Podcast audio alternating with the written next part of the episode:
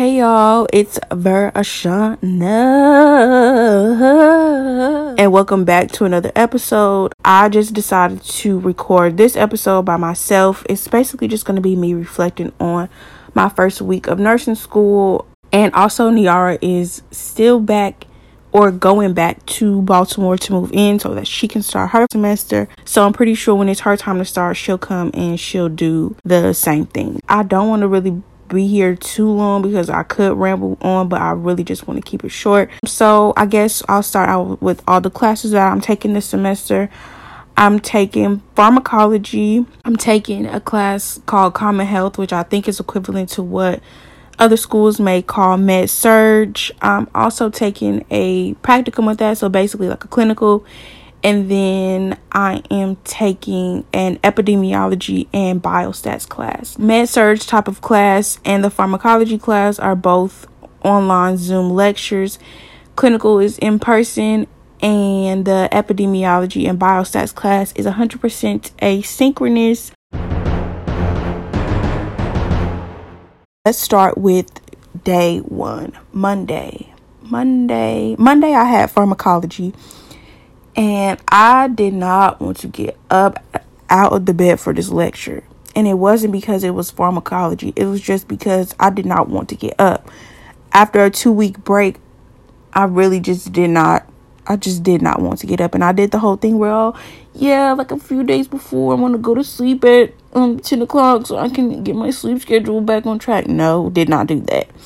So Monday came and I'm just like, oh, my God, I don't want to get up. But reflection from just having one class, um I really do like this class, and it's taught by the same professor that taught me pathophysiology. Didn't really care too much about patho. I mean, the information was interesting, but it just wasn't something that I was just like, ooh, patho. Like, I wasn't walking around giving people fun facts, and usually if I enjoy something or find something that I really like, I'll talk about it a lot, and I'll tell people like, oh, did you know this this this X Y Z? And it was that was not the case for patho at all. Um now pharmacology, I really like that because it's more so of, I don't really know how to explain it, I guess because it has to do with like medications and drugs and how that impacts people, and that's really interesting to me to know, like, if I give you this drug, this is what's about to happen, and this is what I want to happen. But this can also happen if I give you this drug mixed with something else, or I give you too much, or I give you too little.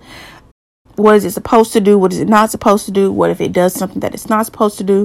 So it's, to me, it's like one big brain game and trying to make everything fit into place, which I I really like. Patho, I just don't. Sorry, I would not take that class again. What else? Oh, I also have my same tutor that I had for patho for pharmacology. I really loved my tutor. Um, she was probably seventy-five percent of the reason why I passed the class. I wasn't like desperately failing, but it was just, I just did not like it. And sometimes when I don't like something, I have a tendency to not try as hard as I should. Because next, moving on to Common Health, um, also known as Med-Surg. Yeah, not too much I could really say about this class. Um, we didn't really get, we went through a lecture, but we really didn't get the ground, hit the ground running um, like we did in pharmacology. We only had one lecture, and then it was mostly just asking um, questions about our clinical.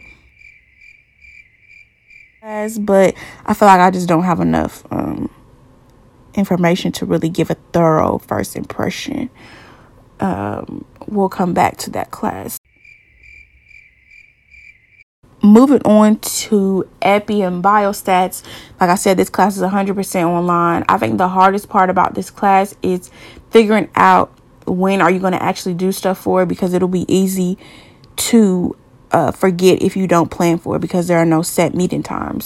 Um, class is really interesting. I took something similar to it in undergrad, and I feel like with everything going on with the virus, information about epidemiology and biostats has definitely moved to the forefront as people are learning more.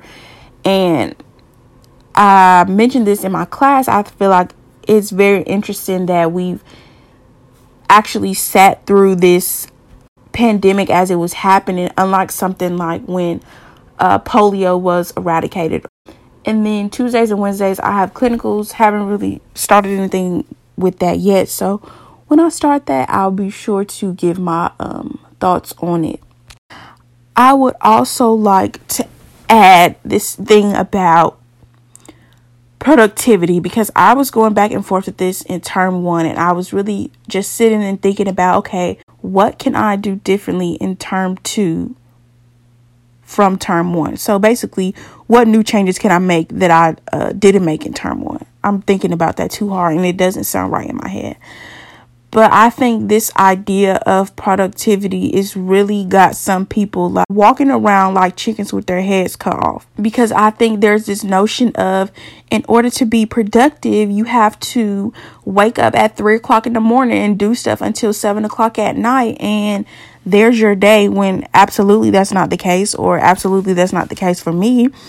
I don't like getting up in the morning, so there's no way that I'm about to say, yeah, I'm getting up at five o'clock in the morning. I'm going to cross everything off my to-do list. There's no way that I'm going to do that. Maybe I can gradually work into it, but I'm not just about to say, yeah, tomorrow I'm about to wake up at five o'clock in the morning. No. Or think about somebody who doesn't feel like they get productive work done in the morning. What if they work better at night? Waking up at five, six o'clock in the morning is not going to help them in any kind of way. Also, this thing about, yeah, you just need to go to sleep at five o'clock so you can wake up at three o'clock. No, if you are getting your proper seven to nine hours of sleep, why does it matter what time you went to sleep? Usually when somebody says, oh, so-and-so, did you get your um, seven to nine hours of sleep? And you say yes, that's where the conversation ends. They don't say, oh, what time did you go to sleep? What time did you lay down and look at the ceiling and start counting sheep until your eyes close? Because they don't care about that. All they care about is that you got the proper amount of sleep. And I think a lot of people get caught up in this idea that I have to do this because this person who's an expert in productivity told me to. No, I feel like you can take what they say and adapt it to you. For example, for me, something that really worked well for me when I was studying was this thing called the Pomodoro, Pomodoro method. And basically, it's you break up your studying over a chunk of time, but you also incorporate, I sound really weird, you also incorporate um, breaks over that period of time. So say, for instance, I want to study, I know that I want to dedicate um, a three hour block to this one class, and I'm going to study for twenty-five minutes on, and my breaks are five minutes in between. That's kind of how the method works.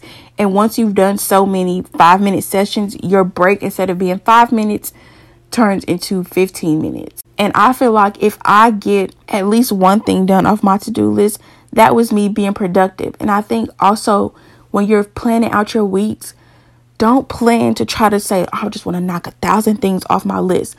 I kind of write down, okay, I know on Monday I have one class and I usually don't have uh, anything else after that.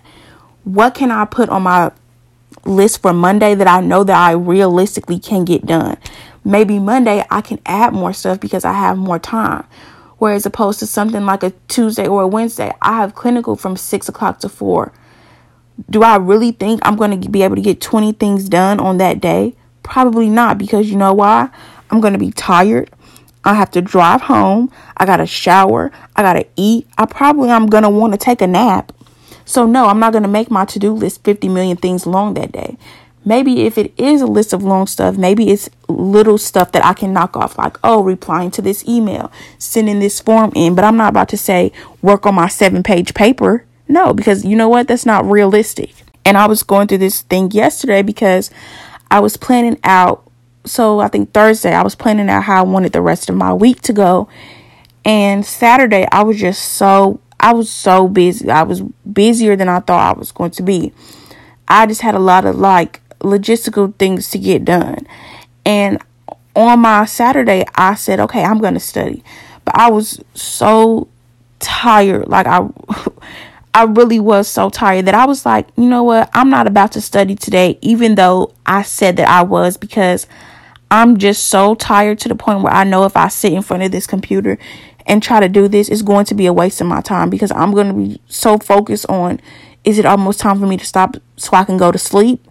more than I am on the content that I'm focusing on. And that's the kind of trade-off that you have to be willing to give yourself.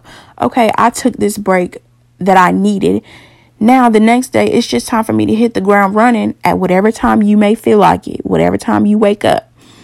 I'll just do what I need to do and get it done and keep it pushing. Moral of the story is, don't let these people try to play you and make you um, feel like you need to wake up and do things the way they do it, because no, it's all about what productivity means to you.